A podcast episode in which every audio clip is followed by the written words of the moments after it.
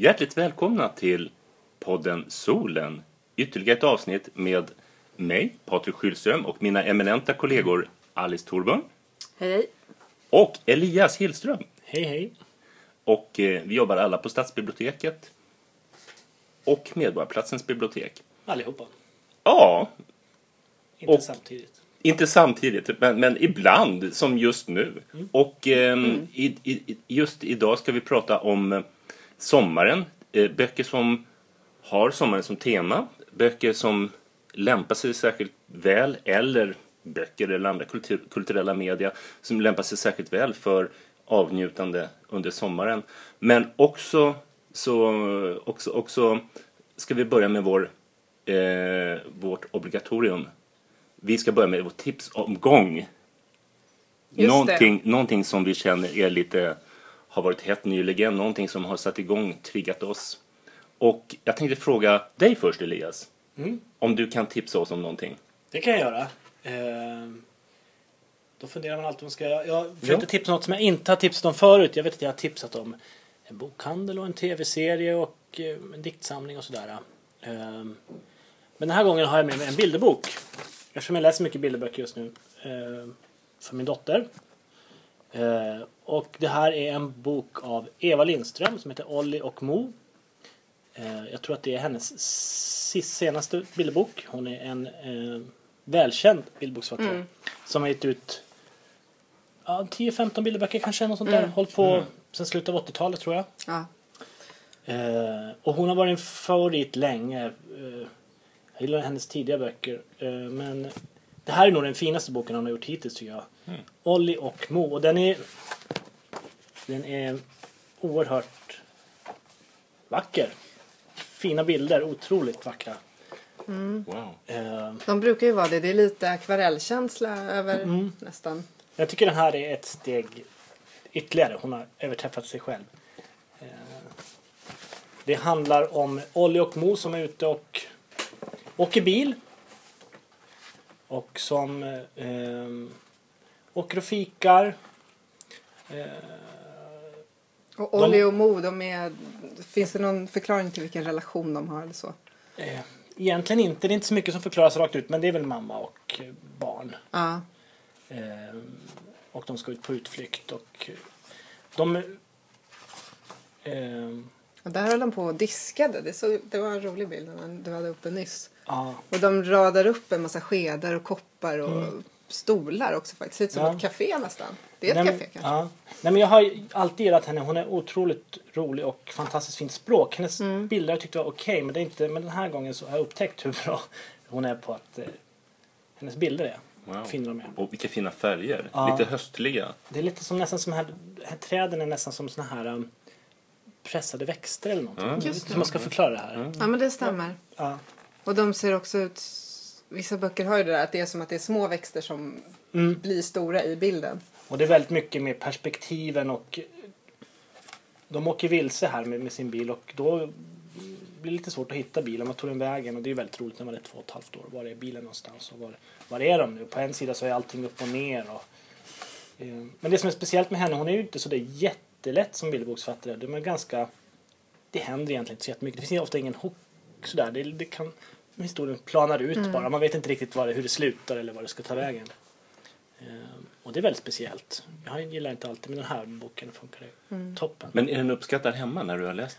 Det är den, men det är nog jag som uppskattar den mest tror jag. Men det är ju bra om man... Ibland gillar man samma, men det är nog inte, det är nog inte min dotters favoritbok. Tror jag inte. Jag tycker känslan i boken, när jag tittar så här som hastigast, jag har inte sett den här förut, det är lite samma känsla som han, den här konstnären. Eh, eh, han som är gift med eh, mamma. Eh, Eh, Joakim... Jockum Nordström. Jockum Nordström. Det är lite Ja. samma stil, lite samma feeling. Även om det är, det är, det är, inte, den, de, det är inte de bilderna hon gör, men det är lite samma Absolut, känsla. det är en bra, det är bra liksom. Jag vet inte vem som har inspirerat vem. Jag vet inte när de här Sailor och Pekka kom, men de kan ha inspirerat varandra. Och Det är någonting på gång. Han har en ny bok. Oh, jag har sett den på, på Akademibokhandeln. Ja, han har en ny bilderbok som är jättefin. Det är, Mm. men det är en, Just om man det. vill, och inte, det, de påminner om varandra, det gör de faktiskt.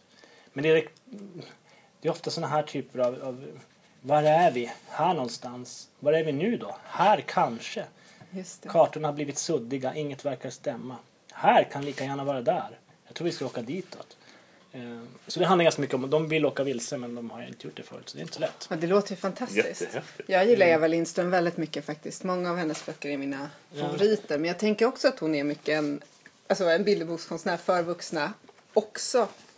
Det finns en bok som, nu ska jag se så att jag säger rätt. En som heter I skogen som är fantastiskt fin som kom för några år sedan. Där det är en, eh, det, det handlar om tre barn och sen är det en skog som helt enkelt försvinner. Eller de, träden reser sig upp och går iväg och så får barnen liksom leta efter skogen. Och om man vill kan man väl läsa in att det här kanske är en form av föräldragestalter som försvinner. Och att barnen på något sätt måste lära sig att klara sig själva och så. Men det finns också kanske något miljötema. För det, det finns höst och vår och sådär i dem. Jag tycker att det är mycket fantasi, man vet inte riktigt, eh, vet jag inte, kommer inte exakt skogen, men man vet inte riktigt, är det här i fantasin som den här skogen Nej. finns eller är det i boken? Just Nej det. men nästan alla hennes böcker är ju mästerverk. Förra som kom in, den här Apan och jag, är ju väldigt rolig också. Mm. Eh, Vilma och Mona spanar och smyger. Suverän. Mycket bra författare, mycket bra bilderboksskapare. Eva Mm. Lindström. Det var mitt tips. Bra tips. Intressant. Ja, Och Alice, vad har du med dig? jag är faktiskt också bilderboksskapare idag. Men det, det gör väl ingenting. Nej. Utan det får vara. Jag har en, ehm, en argentinsk författare som heter Isol som jag tänkte tipsa om. Eh, Och hon fick eh, ett pris som delades ut för inte så länge sedan, slutet av maj i Stockholm. Det var det priset som är instiftat till Astrid Lindgrens minne. Almapriset som delas ut till någon eh, barnboksskapare. Eller det kan också vara läsfrämjande projekt varje år och det är ett internationellt pris. Eh, som jag tror att Eva Lindström faktiskt är en av de svenska som brukar nomineras till det. Mm. En av de svenska författare som nämns som... Ingen svensk har fått det ännu va? Nej, ingen Nej. svensk har fått det. Det kanske är svårt också att ge... Det är. Det är lite som att ge Nobelpriset till en svensk också, tänker jag. Ja, Då ska det verkligen Fast vara det är ganska som, många svenskar som har Då, då, då ska det verkligen vara någon som vi har höjd på. Ja, men ungefär som Mm. Nest Tranströmer fick Nobelpriset. Eh, Lennart Hellsing vet jag att han har varit Lennart- på tal. Mm. Jag vet inte hur pass... Är det eh, någon så skulle det vara han. Ja, ja, det är väl det. Mm, sen för, jag tror att Anna-Klara Tidholm också brukar nämnas som ju är en sån Mm. ganska nyskapande just för väldigt små barn. Så gjort många Mm. den typen av böcker. Eh, men, och Sverige gör ju väldigt, eller svenska författare är ju framstående inom bilderbokskultur. Så det är klart jämfört med övriga, jämfört med Nobelpriset i litteratur så kanske Sverige är lite bättre, eller har lite fler barnboksförfattare som är framstående jämfört Vi med har nog ganska vuxenförfattare. många barnboksförfattare som är internationellt kända jämfört med hur många poeter vi har. Det är väl nog bara Tranströmer. Ja, just det. En sån som Ekelöf som är jättestor här är ju lite känd i vissa länder men det är ju inte sådär. Sonny vet, vet jag inte heller. Nej, jag tror att det är nästan bara. Nej, Alltså, det är det är klart, bland de som är väldigt Ja, ja, intresserade och så, ja, men ja. alltså, som är sådär så är det nog. Hur är det med pjäsförfattare? Du lär ju också vara sådär. Det är olika olika länder. I Tyskland så är de ju kända. men i England så är det ju ingen som kan de svenska författare, vad jag Nej. förstått. Men jag tänker, som Ibsen, om man tar klassiska, han är ju ändå stor runt om hela världen. men Strindberg. Strindberg är nog, jag tror inte att han är lika. Hans, det är hans pjäser som är de kända. Fröken Julie är kanske den som spelas en del. Ja, men hur som Men vad är det helst. som, vad, vad är det som Ja, är häftigt, vad är det som är häftigt med Isol? Vad är det som är... Så jag har läst ganska, flera av hennes böcker och hon är en författare som jag tycker vinner på att man läser mer så att man liksom ser helheten. Man kan läsa om böcker också. För vid första läsningen är de ofta, de är lite så här, ja men den var ju lite rolig. Men sen när man läser nästa gång så ser man att det finns flera lager i det. Jag kan, Det är ju en väldigt bra egenskap. ja, Speciellt hos bilderböcker som man ska ofta läsa många gånger. precis. Just det. Det är sant. Och att det finns något just för, det är ganska viktigt med bilderböcker, att det finns något för de vuxna också. Just Ja. i och med att du säger att man får läsa om dem många gånger. Eh, och ändå man kan få ut någonting av det samtidigt som barnen får det. Eh, den här som jag, jag har med flera, men jag kan, vi kan titta på den här som heter El Globo. Den, den finns inte på svenska än, men jag tror att den kommer komma. Det Men du kan portugisiska? eh, Det är espanjol. Spanska? Spanska är det. Spanska. Jag kan tillräckligt bra för att förstå den här som har ganska lite text. Men eh, El Globo, eller Ballongen heter den. Eh, den handlar om en flicka vars mamma skäller väldigt mycket. Så första teckningen Oj. är att hon, ja, hon står och skäller ut sin dotter helt enkelt. Och mamman är en väldigt stor gestalt jämfört med flickan. Eh, och då har flickan en önskning som går i uppfyllelse. Det är att mamman blir förvandlad till en ballong. Ja. Och, och då är hon ju tyst, vilket flickan tycker är skönt. Men tänk om det går hål på någon? Ja, det är faktiskt en grej som de inte tar upp i den här, men som jag också funderar på. Att det är, hon är ju lite sårbar då. Men ehm, Först blir flickan förvirrad så hon går runt och letar efter mamman men sen fattar hon att det verkligen är så att mamman har blivit en ballong. Mm. Det låter rätt eh, hemskt. Ja, det, det, det är det som är intressant med boken. För sen går hon ut med den här ballongen och går på promenad och hon skyddar ballongen från en hund till exempel. Mm. Hon eh, leker med ballongen. Ganska, ganska hårt, brutalt Ja. med tanke på att ballongen kan gå sönder. Ja, här blir det mer som en studsboll nästan faktiskt. Men man tänker sig, ja jag tänker mig nästan att hon hon får göra saker med den här ballongen som hon kanske inte har kunnat göra med sin mamma. Just Ah. att det blir lite, hon får skydda henne, hon kan leka med henne utan att det blir, ja, hon får bestämma helt enkelt. Och sen är, finns det en sån fin scen här där hon möter en, eh, en annan flicka som är ute och går med sin, med sin mamma då. Eh, och då så den andra lilla flickan säger åh vilken fin ballong. Och då säger huvudpersonen här, Camilla heter hon, åh vilken fin mamma. Säger hon till den andra flickan. Och sen, så, och sen går båda därifrån och tänker ja man kan ju inte få allt här i världen. så att, Så slutar den så. ja, den slutar faktiskt med att hon är, hon är lycklig med sin ballong. Och det här, ja den, Men den är inte, den är inte sådär ångestfull. Nej, Hon är, hon den- är glad att mamma är en ballong. Hon- ja. Hellre en ballong än en mamma. Den är ju inte alls det. Jag vet inte hur ett, faktiskt hur barn läser den men i tonen så är den inte alls hemsk så.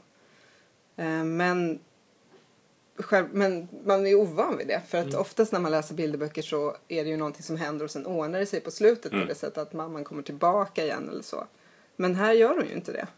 Fast det är skönt när, jag, jag tycker det är skönt när författaren ehm, litar på barnet. Eh, Gaiman, Neil Gaiman han, han har ju sagt någon gång att, att, att vi underskattar barn. Barn klarar mycket hemskare saker och behöver mycket hemskare saker än vad en del av oss tror. Jag tror också att det kan vara så att som vuxen läser man in det men åh vad hemskt att mamman försvann. Men barnet kanske inte tänker, tänker riktigt så. Den kanske ändå tänker att mamman finns någonstans i alla fall. Det beror på hur gammalt barnet är. Jag tänker annars att det är så här barn... eh, Man tänker, man, man kan bli arg på sin mamma när man är liten och jag skulle önska att inte du fanns eller någonting. Och så är det som det där, så plötsligt så uppfylls det. Att man tänker att det, då kan det bli väldigt obehagligt. Att man får skuldkänsla. Att det kan, Mm. Men det är inte så. Nej, det, det, den är faktiskt inte så. Eh, sen läste jag någon recension av den där han liksom hade läst den här ur, ur mammans perspektiv. Ehm, och pratade om just vad en mamma inte får göra och det här med att en mamma inte får skälla och mamma får inte vara, vara besvärlig och jobbig och så. Eh, som, som jag inte alls tänkte på när jag läste den men som man också kan göra. Allt det där som en ballong inte kan göra. Ja, Mm. Men en ballong kan göra mycket saker som en mamma inte kan. Man kan hoppa på dem. Som Men det kan man göra på en mamma också. Men det finns ju sånt, om man vill läsa in symbolik i den så finns det sånt som att hon till exempel har ett litet gosedjur med sig i början av boken som sen är borta. Så att jag tänker att det handlar någon, på något sätt kanske om att ja, inse att man kanske måste stå upp mot andra personer ibland också eller sådana saker. Man skulle kunna läsa in det. Helt Men man behöver inte, man kan också bara läsa den som en lite crazy bok tror jag. Och det är kanske det som jag tänker att barn framförallt gör. Um, Nej, hon har skrivit många. En bok som har kommit på svenska precis som jag kan nämna heter Petit eh, monstret. Det handlar om en pojke som... Heter den Petit Monster på svenska också? Ja, det är det precis. Ehm, som funderar över hur man kan vara dum ena dagen och snäll den andra dagen. Eh, för att det är han då. Och, eller han blir tillfrågad liksom hur kan du vara så elak ibland och så snäll ibland. Och sen funderar han över det själv. Hur kan det finnas olika personer, olika versioner av en och samma inom. Eh, och här ser man vilka hennes sätt att jobba med illustrationer. Hon använder nästan lite samma färgskala som Eva Lindström. Även om det inte är liknande i övrigt. Men det är såna ganska mjuka färger. Det är mycket turkost och gult och lite de är höstfärger. väldigt målerisk. De är väldigt genomarbetade. De är lite... De här är lite mer skissartade. Ja. Det är mer linjer i, och färgfält och sånt. Men det är måste hon, jag säga att tycker jag att Eva Lindström borde ha fått Almapriset om man jämför dem här. ja, Nej, jag är inte säker Fast- på det. Jag tycker att hon är väldigt effektfull när hon gör bilderna. alltså, Till exempel här där hon låter Precis. färgen få, färgen få säga en sak. För färgen säger att, att eh, huvudpersonen är något av en varg eller hund eh, mot fåglarna. Medan man ser med, med teckningarna som ligger ovanför färgen att, att det är en pojke. De är, de, de kanske, är hon är väldigt bra på li- lite mer actionfilm. De här är ju mer vackra att titta på. Som tavlor nästan. Men jag tror att med hennes teckningar gäller samma sak som med texten. Att de tjänar på att kolla mer och mer. Att hon är väldigt medveten om just hur teckning och bild samarbetar och sånt där. Och som du säger, här använder hon eh, i... På ett uppslag här så hon på ena sidan så berättar hon om när Petit är snäll och då sitter han tillsammans med sin eh, morfar. Och då har han någon form av skugga som är en kanin. Och sen på motsatt sida så är han då dum och, och eh, skjuter med en slangbälla på fåglar och då har han den här skuggan som en varg som du beskriver. Så att man ser att inuti samma person eh, så kan det finnas olika, olika personligheter, olika drag. Fint berättat. Ja, nej, men jag tycker att hon är verkligen, Alma-juryn som väljer ut de här eh, pristagarna gör ofta så, tycker jag att de väljer väldigt intressanta konstnärskap. Som mycket kan vara både för barn och för vuxna. Och som tjänar på att man läser mer och tittar mycket på dem och så. Jag tycker de gör bättre och bättre jobb för varje år också. För att, det, för att det, det, det är väl inte så att man inte behöver ge priset till de som redan är kända, som Maurice Sendak till exempel. Ja, just det. Eh, men han var ju som jag har verkligen... skrivit till Vildingarnas land. Ja, men han var ju verkligen en värd eh, pristagare ett av de första åren. Men, det, men det, är också, det finns en poäng med att lyfta fram de som inte är så kända av, Mm. av allmänheten också. Absolut. Ja, nej, men så ISOL rekommenderar jag och även kolla upp tidigare pristagare för Alma-priset.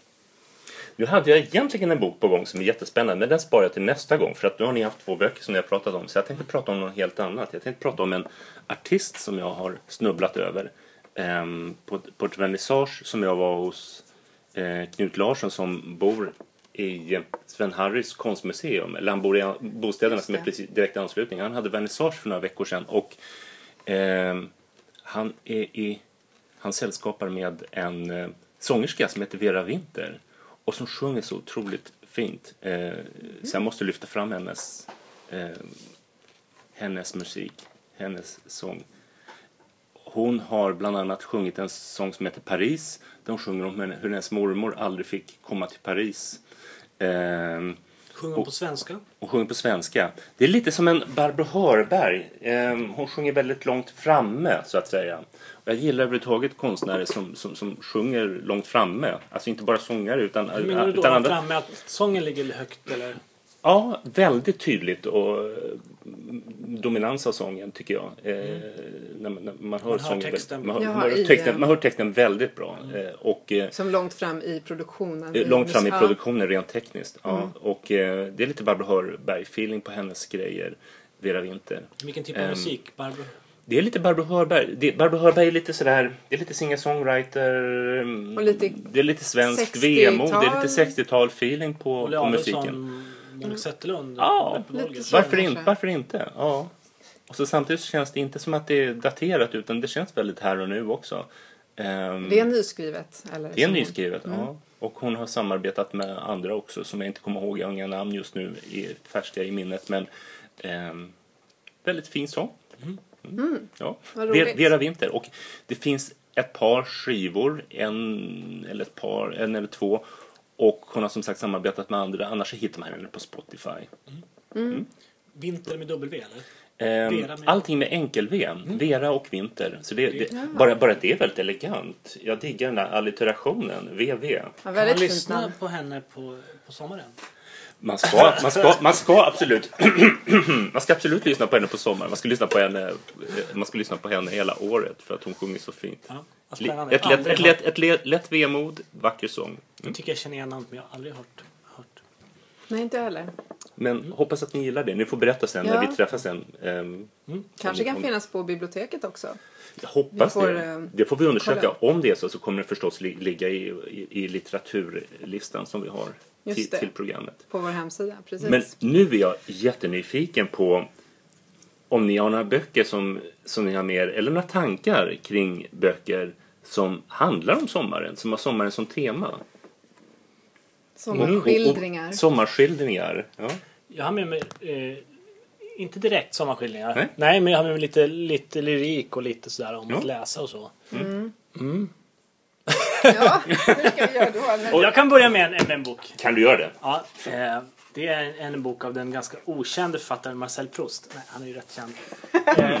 Det är Men en- kan, du, kan du berätta lite kort eh, för, för, för de som Ja. inte vet vem Marcel Proust var? Han var ju den som skrev då På spaning efter en tid som flytt. Och det här boken som jag med här det är en liten essä som heter Om läsning. Som han eh, skrev innan han skrev På spaning efter en tid som flytt. Eh, gav ut av Pontes förlag 2007. Eh, det är egentligen ett förord till en bok av John Ruskin. Eh, som var en vad var han? Jag kan inte säga mycket om honom men han var han skrev om arkitektur och om estetik och sådär. Just det, han hade väl kanske lite ihop med de här pre-Raffaeliterna Ja, i. England, en rörelse på 18, 1700-1800-talet. Han var i alla fall Prousts idol och även Oscar Wilde, lilla honom. Han var inte så. Ehm, Men den här om läsning i alla fall, eh, den handlar om, om vad det är att läsa. och Hur, hur, ehm, och det handlar, första sidan i den här essän handlar om läsning under ferie, läsning på somrarna och hur Ja, perfekt. Eh, det finns kanske inga dagar i vår barndom som vi upplevt så fullständigt som den som vi trott oss ha lämnat utan att uppleva. Den som vi tillbringat med en favoritbok. Och han lyfter fram lite grann den här att det viktigaste kanske inte alltid är vad, vad boken handlar om. Utan det viktiga är själva den här läsakten. Hur när, närvaron i världen och dofterna och mm, susningen i träden och sådär när man läser en bok. Ehm, Jag tycker att det, är det bästa stället att läsa är faktiskt utomhus. Jag tycker jättemycket om att sitta ute och läsa. Men sitta, inte ligga i hängmattan då eller? Nej, jag sitter nog helst i någon bekväm trädgårdsstol och gärna med lite så här gräsmatta runt omkring och några träd och några fåglar. Så att just därför tycker jag våren och sommaren är fantastiska för att man kan gå ut och, och, och läsa. Just. Jag har alltid en bild av att det ska vara så himla skönt att ligga och läsa i, i hängmattan. Men, men sen när det väl gäller där att hålla upp boken ovanför sig med armarna. armarna. Eller, eller, man blir jättetrött i armarna. Jag håller med, stolen är bättre. En hängmatta är kanske det sämsta stället att läsa. Ja. Man får ligga med. Ja, Speciellt om man ska köra den här klassikerläsningen på sommaren med de här jättetjocka böckerna.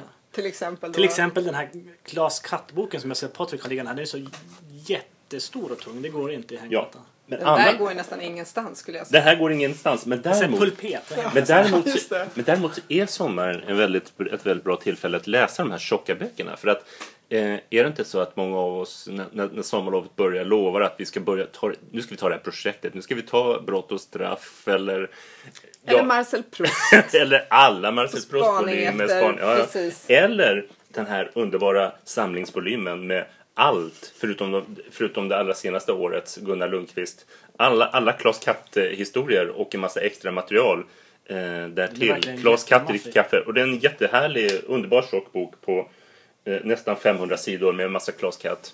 Och Olle Ångest förstås också då som är kompis eller vad man ska säga. Eh, och det är roligt, Gunnar Lundqvist är superpopulär i Frankrike. Och det, ja, det, det kan jag tänka mig, kan, kan tänka någonstans att, eh, att, att de gillar hans det här lite svårmodet. Eller ja, lite, det, är- det, det, det är kolsvart. Men det är också roligt. Jag såg en pjäs, jag såg eh, Krapps sista band med Ingvar Hirdwall, en Beckett-pjäs häromdagen. Och det, det var jättemörkt och tråkigt. Eh, Sorgligt, men, men det var också otroligt roligt. Humor.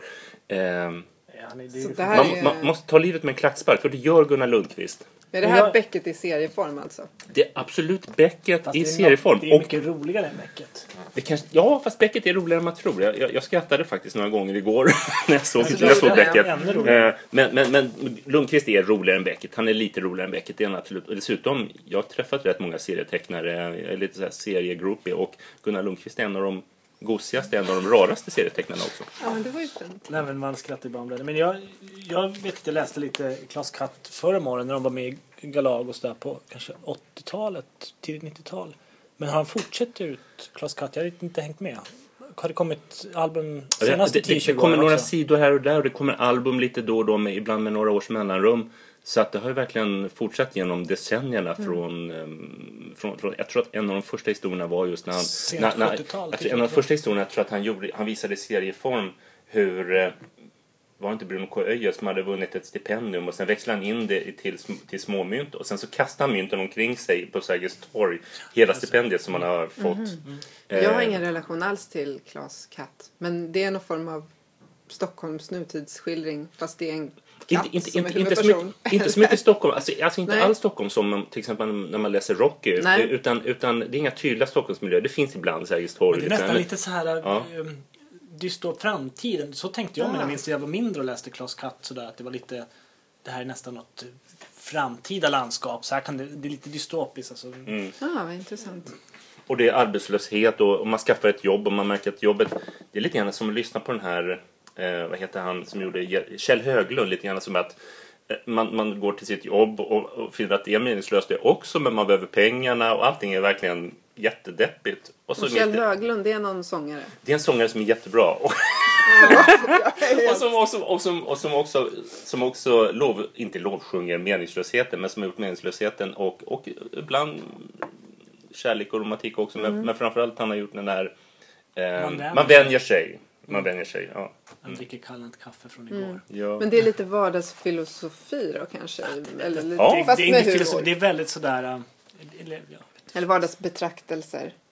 Om man ska försöka, om, om, Det man ska går inte försöka, att om, man ska beskriva försöka, om man ska försöka nagla fast det på ett, på ett eller annat sätt Mm. så skulle man kunna ta den här t-shirten som, som, som, som finns eh, och då, då är det Olle Ång då, då är det Klas Katt eller Olle Ångest. Jag, kommer, jag tror Klas Katt som säger jag är så trött på alla idioter. Och då säger Olle Ångest eller någon annan men vad menar du? Och då står det idiot på en pratbubbla, eller på en bubbla med tydlig pil till, till den här Olle Ång- Ångest. Och, så, Ja, så, så, men- så, ja. ungefär att man är om... Men det, man kan ju ta en stripp, alltså, de är ju väldigt Mm. sådär... Klas Katt, det är måndag, knack knack. Eller är det tisdag? Jag vet faktiskt inte. Alltså det är Mm. Slut. Ja, just det. det, sitter och dricker kaffe. Eh, Det händer ju inte så jättemycket. Nej. Fast ibland, ibland finns väl de med lite mera...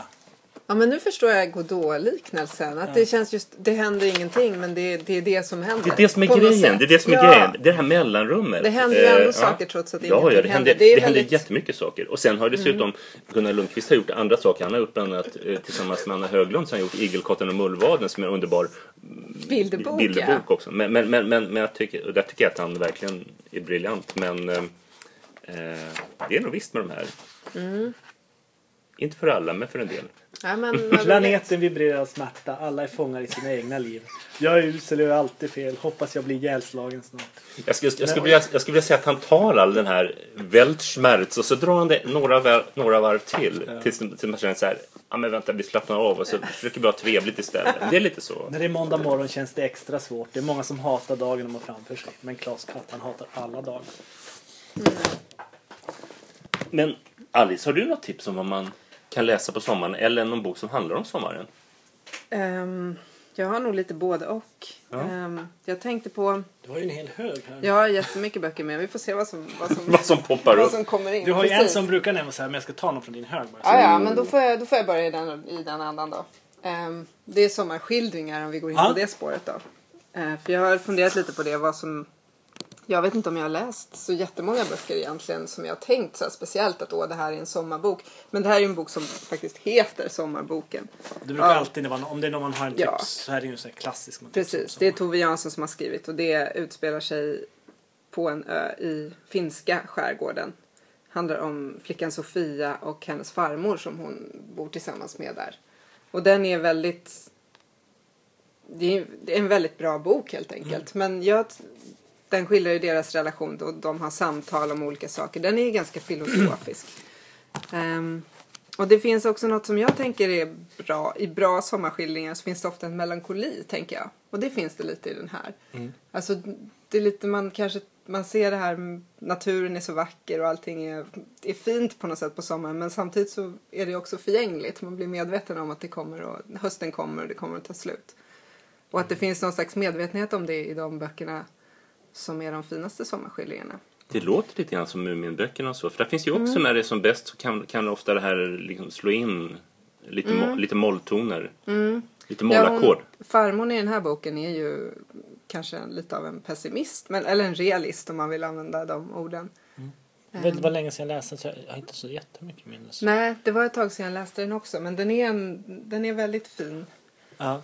Eh, Just Mumin som du säger, är ju Pappan och havet är också en sån bok som jag tänker att man kan läsa på sommaren och som har mycket av det där, den här melankolin i sig. Där familjen åker ut till en ö och ska, de flyttar, de ska bosätta sig på en ö i skärgården men allting där är mest jobbigt. Det, Ehm, de har svårt att finna sig till rätta. Egentligen, det är egentligen bara pappan som vill åka dit. Det är hans projekt på något sätt. Ehm, och mamman börjar måla på väggarna inne i huset så målar hon upp eh, en, sin trädgård där hemma tror jag att det är. Och det slutar med att hon kan börja gå in i den där trädgården för hon längtar tillbaka hem. Och det finns, ja, det finns någonting vemodigt i dem som jag tycker om. Jag, jag tänkte på det när jag, jag försökte också, jag gick igenom så här bokhyllan hemma och tittade vilka av de här böckerna utspelar sig på sommaren ungefär som vi gjorde roliga, Mm. pratade om roliga böcker. Och det finns ju en del då som är så. Men vill man läsa om sommaren? När man är mitt i Vill sommaren. man, alltså för att det finns ju många böcker, till exempel Marguerite Duras, hon, alla hennes böcker är jättevarmt. Det finns en som heter Sommarregn, Små hästarna i Tarkonia, Sjömannen från Gibraltar, Halvelvan sommar. Alltså det är mycket sommar. Men vill man läsa en bok där det är jättevarmt, det är varmt. Bara, Man kanske vill läsa någon sån här... Man kanske vill läsa så här, Nord. Nordpolsexpedition. Ja, just det. Jag tror inte att det spelar så stor roll när den... Nej, det gör, det gör nog inte egentligen det. För samtidigt, det, det finns ändå någonting i det där tycker jag. Lite som när man är på en resa och läser Precis. en bok från den, den platsen där man är. Att man får någon sån igenkänningskänsla. För det finns det ju absolut en poäng som man ofta gör att man, man åker till Istanbul. Då läser man lite Orhan Pamuk. Eller någonting. Man vill läsa någonting om en plats som man varit mm. mer för att få någon slags Eller man annat läser- som de inte de här första klassreseguiderna ger. Nej, får- precis. Eller Murakami i Japan. Ja. Det tyckte jag var väldigt roligt. Eller i alla fall innan man åker iväg så kanske man vill läsa, läsa något. Men vad, har ni tänkt på något annat speciellt? Man, någon speciell genre eller så man vill läsa på sommaren då? Annat än bara allmänt Det jag har tänkt på att det är ofta man, man fastnar i den här klyschan att alla ska läsa, det här blir min prostsommar, då ska jag läsa Prost. Men det blir ju aldrig det. Nej. Och så sitter man där med en hög, det bästa stället att läsa Prost är väl att man börjar läsa i tunnelbanan Mm. en måndag i september någonting. Att det blir också en ganska sådär, man förbereder sig, nu ska jag läsa Prost och det ska vara så jättebra det ska ge mig någonting. Och så blir det så här, det känns mer som ett tvång. Nej. Och då är det inget kul. Nej. För då, då, då tappar man lite lusten också. Så, så att eh, även om jag då lyfter fram här nu Gunnar Lundqvist, den här Klas katt drick- dricker kaffe, den här tjocka boken. Så jag hoppas ju alltid själv på att läsa de här tjocka böckerna. Jag hoppas på att läsa James, eh, biografin över James Joyce nu i sommar. Men det kommer jag inte göra. Jag tycker det är en ganska bra strategi. Antingen kan man ha det att man verkligen så här, hittar de här böckerna ska jag läsa. Det kommer ta så länge. Jag kommer hinna med åtta böcker. Men det bästa är väl nästan att bara läsa det som finns i det där sommarhuset som du hittade. Det blir ofta väldigt Mm. mycket mer avslappnat. Tänkte just på det också att sommaren är Det tycker jag är lite fint med Ja. sommaren. Man läser det som finns dit man kommer på något sätt. Vi har ju vi har ett sommarställe, eller mina föräldrar har ett sommarställe. Där finns ett, en eh, komplett Agatha Christie-samling. Så du läser då bara det som... ja, nej, det gör jag inte. Men det, men det känns som att det är liksom... Ja, det passar bra att läsa det där då. Det man hittar. Så. Vad häftigt. ja, de upphittade böckerna på något Ja, sätt. ja. Och det kan ju vara också om man, är, åk, ja, man åker hem till någon som någon, ja, någon Mm. plats där man inte brukar vara. Det finns ju också hotell där de har. Det finns ett ställe i eh, jag tror att det ligger i Varberg som är ett hotell där de har jättemycket böcker där man Ja. också får ta med sig en bok när man åker därifrån. Mm. Någonstans brukar det alltid ligga och så länge. Jag vet när jag var i Thailand, det var länge sedan, men att det finns sån här strand... Inte bibliotek, det är väl bokhandel. De samlar ihop böcker de hittar på stranden och så säljer de dem väldigt billigt. Och då hittar man ju svenska böcker och franska och engelska. Så då hittar man ofta något det. sådär. Det Eller blir just- något oväntat och så plötsligt läser man den där författaren som man aldrig hade tänkt att man skulle läsa. Och det blir lite så här, det är lite roligt och lite random.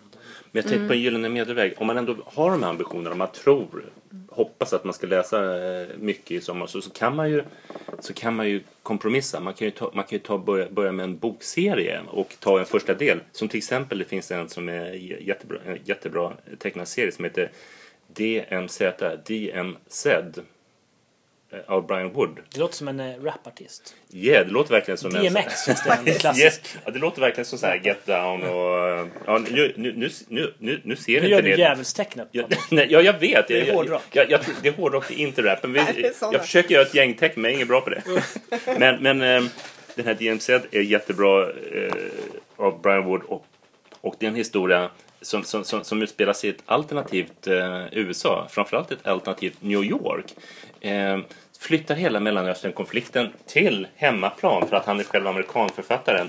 Och eh, det är sydstaterna som slåss mot, eller det är de fria staterna som, är, som slåss mot andra stater, andra stater i USA. Så att man får en slags eh, ehm, crash course i Mellanösternkonflikten samtidigt som, man, samtidigt som man då, han då har lagt in alla de amerikanska frågorna i, i boken. Så att, och det, det är oerhört spännande. En eh, journalist som kastas in i den här berättelsen och hans eh, föräldrar är, synner, är synnerligen involverade i, högt upp i, i de politiska turerna kring, eh, kring det här. Och det, Det verkar jättespännande, men jag måste Mm. du tydliggöra. Jag vet ju det amerikanska inbördeskriget, då var det sydstaterna mot staterna. Och Mm. så var det här, det var det handlar inte om det utan det var Palestina-konflikten. Eller ja, är det, Palestina med sydstaterna eller nordstaterna? Och vilka är Israels parti? Och, Ja, det, det, det är lite grann som, som de väljer. Därför att de vä- väljer att antingen vara i de fria staterna eh, som står utanför en koalition eller också väljer de att stå i en annan organisation som, som, som kallar sig för någonting annat. Och sen så slåss de här eh, pakterna mot varandra. Så det blir det blir lite, så, det blir lite, lite grann som att man kan jämföra eh, en del av det som händer i till exempel i Palestina eh, med det här. Så att jag, jag, kan tänka mig att han har haft en, slags, en ambition att, eh, eh, att, att, att gö- göra det här som en slags eh, folkbildning för sina landsmän. Eh, samtidigt som det är väldigt underhållande historia att läsa det här. Det är verkligen en sidvändare. Man, man, man vill veta mer och mer vad som händer. Bra tecknat också. Mm, vad intressant Mm. grepp. Skönt, skönt grepp. Och sen, sådana här saker kan ju, vara så, kan ju vara så dåliga för man kan känna, man kan liksom se byggnadsställningen och se väldigt tydligt vad, vad folk vill ha sagt och det, det kan ju kännas som att man verkligen blir skriven på näsan men det här är verkligen bra berättelse. Så att DMZ, man kan ta första delen kan man börja med då, On the ground heter den. Jag hade också tänkt på det där med, med serier. För att det finns ju också något. Om man kommer in i någon serie och så kan det vara väldigt roligt att bara läsa på och läsa mycket. Och det finns ju utrymme för. Det kan ju vara Proust till exempel. Men det kan ju också vara annat. Jag har med en ungdomsbokserie eh, av Philip Reeve. Den första delen heter De vandrande städerna och sen finns det tre böcker efter den också. Det är ehm, tror att ja, science fantasy kallar de det för på baksidan. Så den är väl en slags mittemellan fantasy och science fiction. Det utspelar sig i en framtid när jorden har varit med om någon, något stort krig och eh, städerna har så att egentligen hela jorden är ödelagd men städer finns kvar men de är som stora eh, stora öar som går omkring, som rör sig liksom på, på jordytan så de flyttar på sig. De är som maskiner. Eh, och de eh, är det Paris och London och så som man har satt ben Precis, lite? ja exakt. Det är de. Och de går runt och de slåss mot varandra när de möts. Då de försöker er- erövra små byar som de möter och sådär. Eh, och det, den är väldigt, väldigt spännande. Det sen finns det en typisk sån äventyrshistoria i den. Eh, det är två eh, barn är det väl, Tom och Hester, som eh, möts av en slump och som eh, Hesters föräldrar har blivit dödade tidigare eh, och Tom möter henne och blir inblandad i hennes liksom, kamp för att hitta dem som mördade hennes föräldrar. Men då blir han också indragen i en, en större liksom, berättelse om världen. Och den här är den här är verkligen en sån bok man kan bli uppslukad av. Det händer väldigt mycket hela tiden. De byter miljö ofta. Och det är väldigt fantasiangande också att se hur de har tänkt sig hur hela den här världen är uppbyggd. För det finns också en slags motståndsrörelse mot de här rörliga städerna och de kallas för rörelsemotståndet. Eh, Och de kommer dit sen också.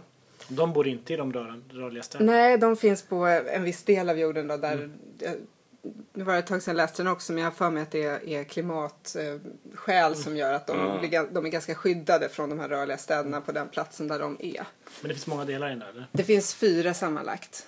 Men de är, de är verkligen sådana som man, att då har man lite tid så kan man sluka dem. Läsa dem fort. Eh, och ja. Så den, den kan jag verkligen rekommendera om man vill ha något ja, spännande. Är det en, är, är det en sån här ehm, från tonårsnivå eller kan, kan yngre läsare också?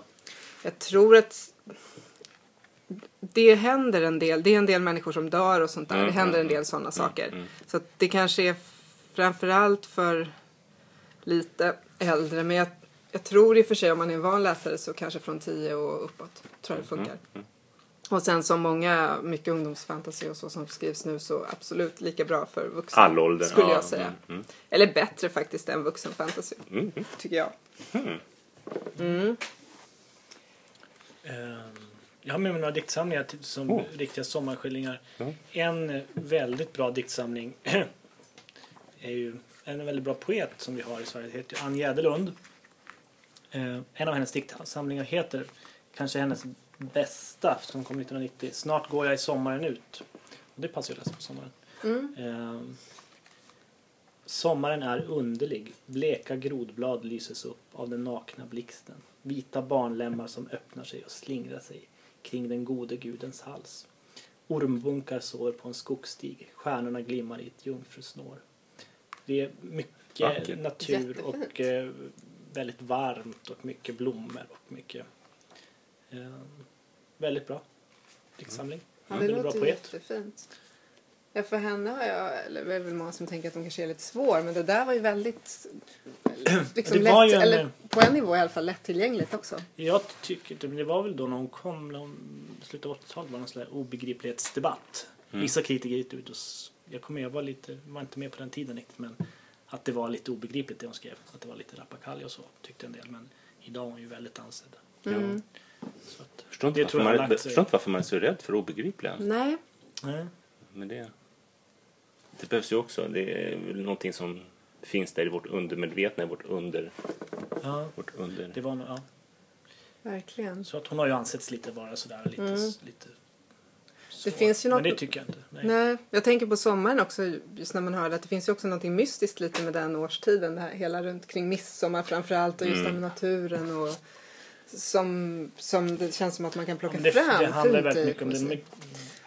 eh, Det handlar väl väldigt mycket om det tycker jag. Den, den, Mm. Det som du beskriver. Alltså det, midsommar, det är något mystiskt. Det är varmt och det är mycket kropp och mycket vätskor och ganska erotiskt. Det är mycket sådär. Mm. Häftigt. Snart kommer man i sommaren ut och det kan hända mycket grejer. Ja, jag har en, en tjock bok här också som är lite... Den utspelar sig delvis under sommaren. Den amerikanska flickan av Monica Mm. Fagerholm som är en av mina absoluta favoritböcker. Eh, som jag också tänker mycket... Teman som jag tänker på när jag tänker på sommar finns också i den här. Jag tror att... Jag minns inte riktigt vilka årstider det är men bland annat sommar tror jag. Den handlar om två, två unga flickor och framförallt deras eh, fantasivärld och deras lekvärld tillsammans. Ehm, de växer upp, det är, hon är ju finlandssvensk författare så det här är också Finland och finlandssvenska skärgården tror jag, eller nästan, eller kusten i alla fall. Det är den finska skärgården man ska vara i. Ja, jag tror det. Eh, det är en liten plats i den här boken som kallas för Trakten bara. Det är också väldigt fint. Ehm, och det finns en, ett mysterium i bakgrunden. Det är en amerikansk flicka som har försvunnit.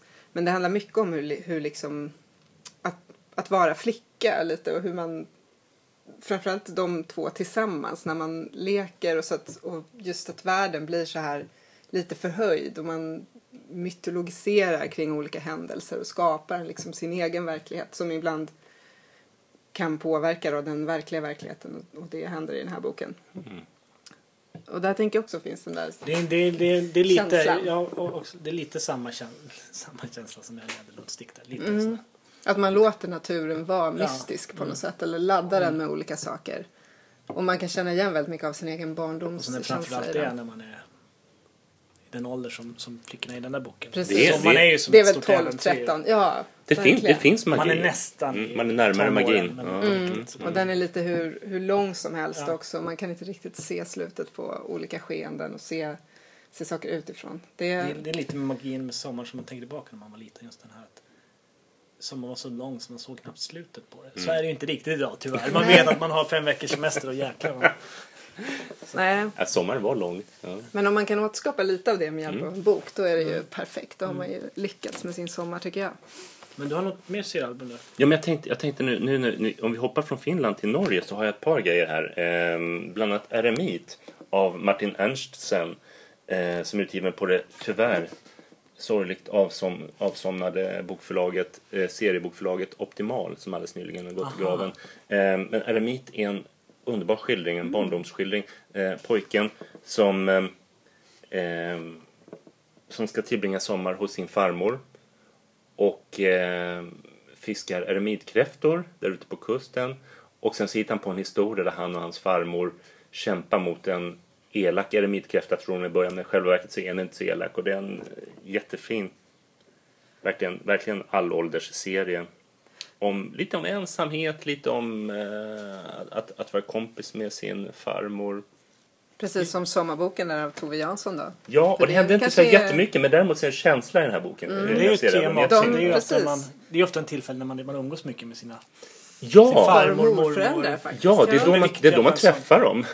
I alla fall lite fler, lite mer än bara några timmar, något kvällsbesök eller något helgbesök. Det är så det för mig när man tänker tillbaka på sina mor, mor och farföräldrar. Det är ofta sommar för det var då man träffade dem längre Ja. stunder. Så det är, Ja, faktiskt. Och ofta landställen som man var på som de också var på då. Som jag tänker själv, så ett av mina finaste minnen av mor och farföräldrar, det var min morfar. Vi var ute och rensade, lagade lite nät och sen så åt vi limpmacka och drack lite kaffe fast jag var för ung för att dricka kaffe egentligen. Och bara liksom så här. Men det är ett av mina starkaste, finaste minnen från barndomen just med mor, bara morfar och jag. Så det, är lite så det finns en annan um, norrman, Stian Hole, som själv säger att, och jag kan inte teckna det, är därför jag gör så här. Han, han, han jobbar med, med Photoshop-bilder.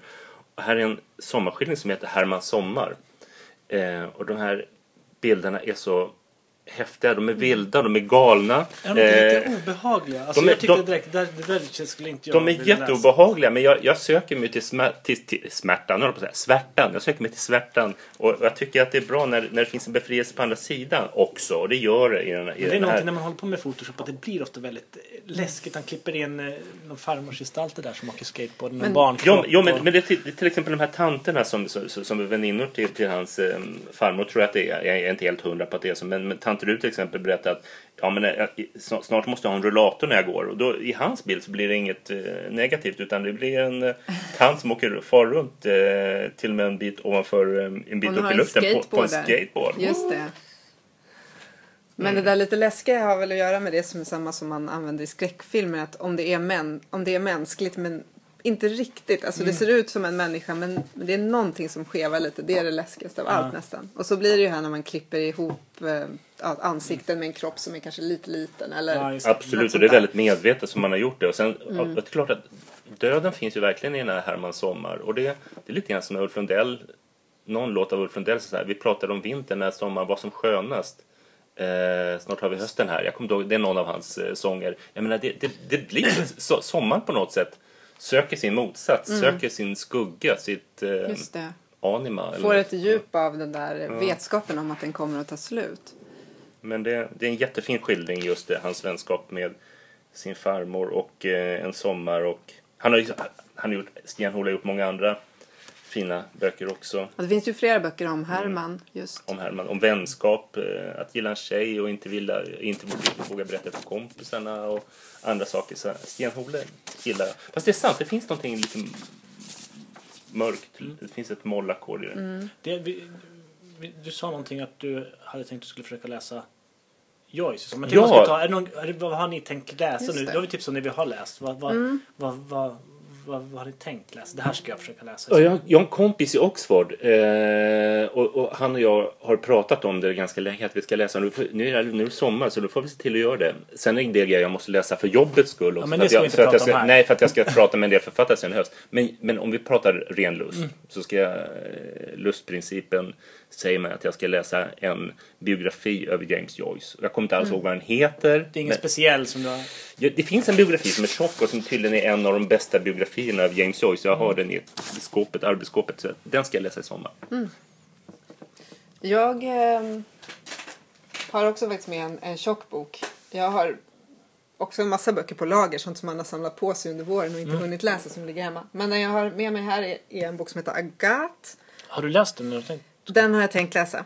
Av Marlene van Niekerk, en sydafrikansk författare. Och det är till en bokcirkel som jag är med i. Så vi ska ha, nu har vi sommaruppehåll så vi har träff igen i augusti. Nu gäller det att passa på att läsa den i sommar. precis. Och vi, den här är ju, den är ju tjock också. Den är ju 700 sidor. Så att vi brukar inte ha så tjocka böcker annars. Just för att man ska hinna läsa. Då är det oftast en månad emellan träffarna. Nu blir det tre istället. Men det här är en sån bok som jag har hört väldigt, väldigt mycket gott om. Det handlar ju om en, em, en vit eh, kvinna eh, som har haft en, eller i hennes familj har det vuxit upp en svart flicka som i princip har varit som en dotter i familjen.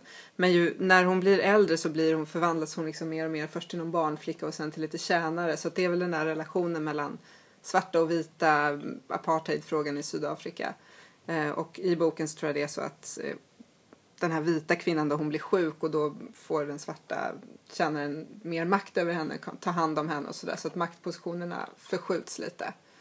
Men jag förväntar mig att det ska vara en sån här bok som man verkligen kommer in i, som man bara vill läsa vidare i. Och som just är bra att ha lite tid och, och få, få göra det också.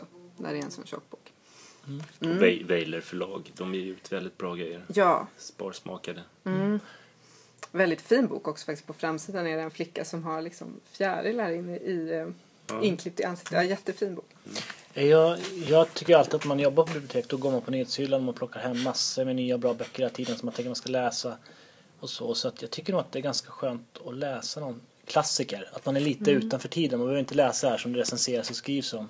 Så jag vet att jag plockade hem, för någon vecka sedan plockade jag hem två klassiker som jag inte har läst som jag har tänkt läsa länge. Dels Idioten av Dostojevskij har jag inte läst. Och eh, Svindlande höjder av eh, Brontë. Det är två klassiker som jag tror verkligen att det jag gillar andra systern Brontë och jag gillar Dostojevskij så att de har jag tänkt men jag vet inte om jag kommer hinna med dem men det är i alla fall tänkt försöka ha bara dem på.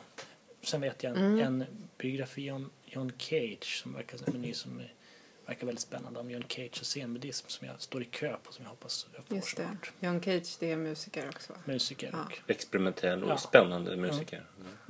Vi får samla ihop sen efter sommaren och Ja, berätta se. hur det har gått. Precis, för nu kommer vi ha ett litet eh, uppehåll. Vi får väl se hur långt det blir. Vi vet inte riktigt när vi kommer att göra en ny podd. vi men- kommer tillbaka i- på Kulturfestivalen Precis, på Kulturfestivalen och det är väl, jag vet inte exakt datumet men ja, någon gång 15 augusti någonstans där. Kommer vi att finnas eh, med på, ute på stan då förhoppningsvis. Och, po- eh, och podda om hjältar. Bland annat. Precis, som kommer hjältar och förebilder i Stockholms stadsbiblioteks tema i höst. Så vi kommer göra en massa olika program och boktips om, om det. Och bland annat den här podden då. Sen är det väl möjligt att det kan komma någonting innan dess men det vet vi inte. Kanske det som vi sa, ett postsommarprogram. Hur var sommarläsningen egentligen? Det skulle vara ganska det. lätt. Och vad blev det egentligen? Vad blev det Ja. egentligen? Kan ni skriva vad vi läste under juli månad? Så. Det vore ju faktiskt Vi det vore ju kul att se. För ibland blir det ju så att man kanske inte läser någonting alls. Det kan Nej, vara man lite kanske skönt kan att passa göra en på att vara paus ute i också. solen. Och... Det kan man, man kan ligga och läsa i solen. Ja. Vi önskar alla våra lyssnare kan en man. Mm. riktigt härlig sommar. Mycket läsning. Eller om ni vill, koppla av och läs inte. Umgås, Mm. prata med era medmänniskor. ja. Och eh, hör gärna av er till oss om ni vill. Våra adresser finns på hemsidan där vi också har våra litteraturlistor från varje program. Och det är ju www.biblioteket.stockholm.se. Och sen kan man klicka sig vidare under inspiration. Eh, ja, men tack för den här terminen. Ja. Gla, glad sommar! Glad sommar! Ja.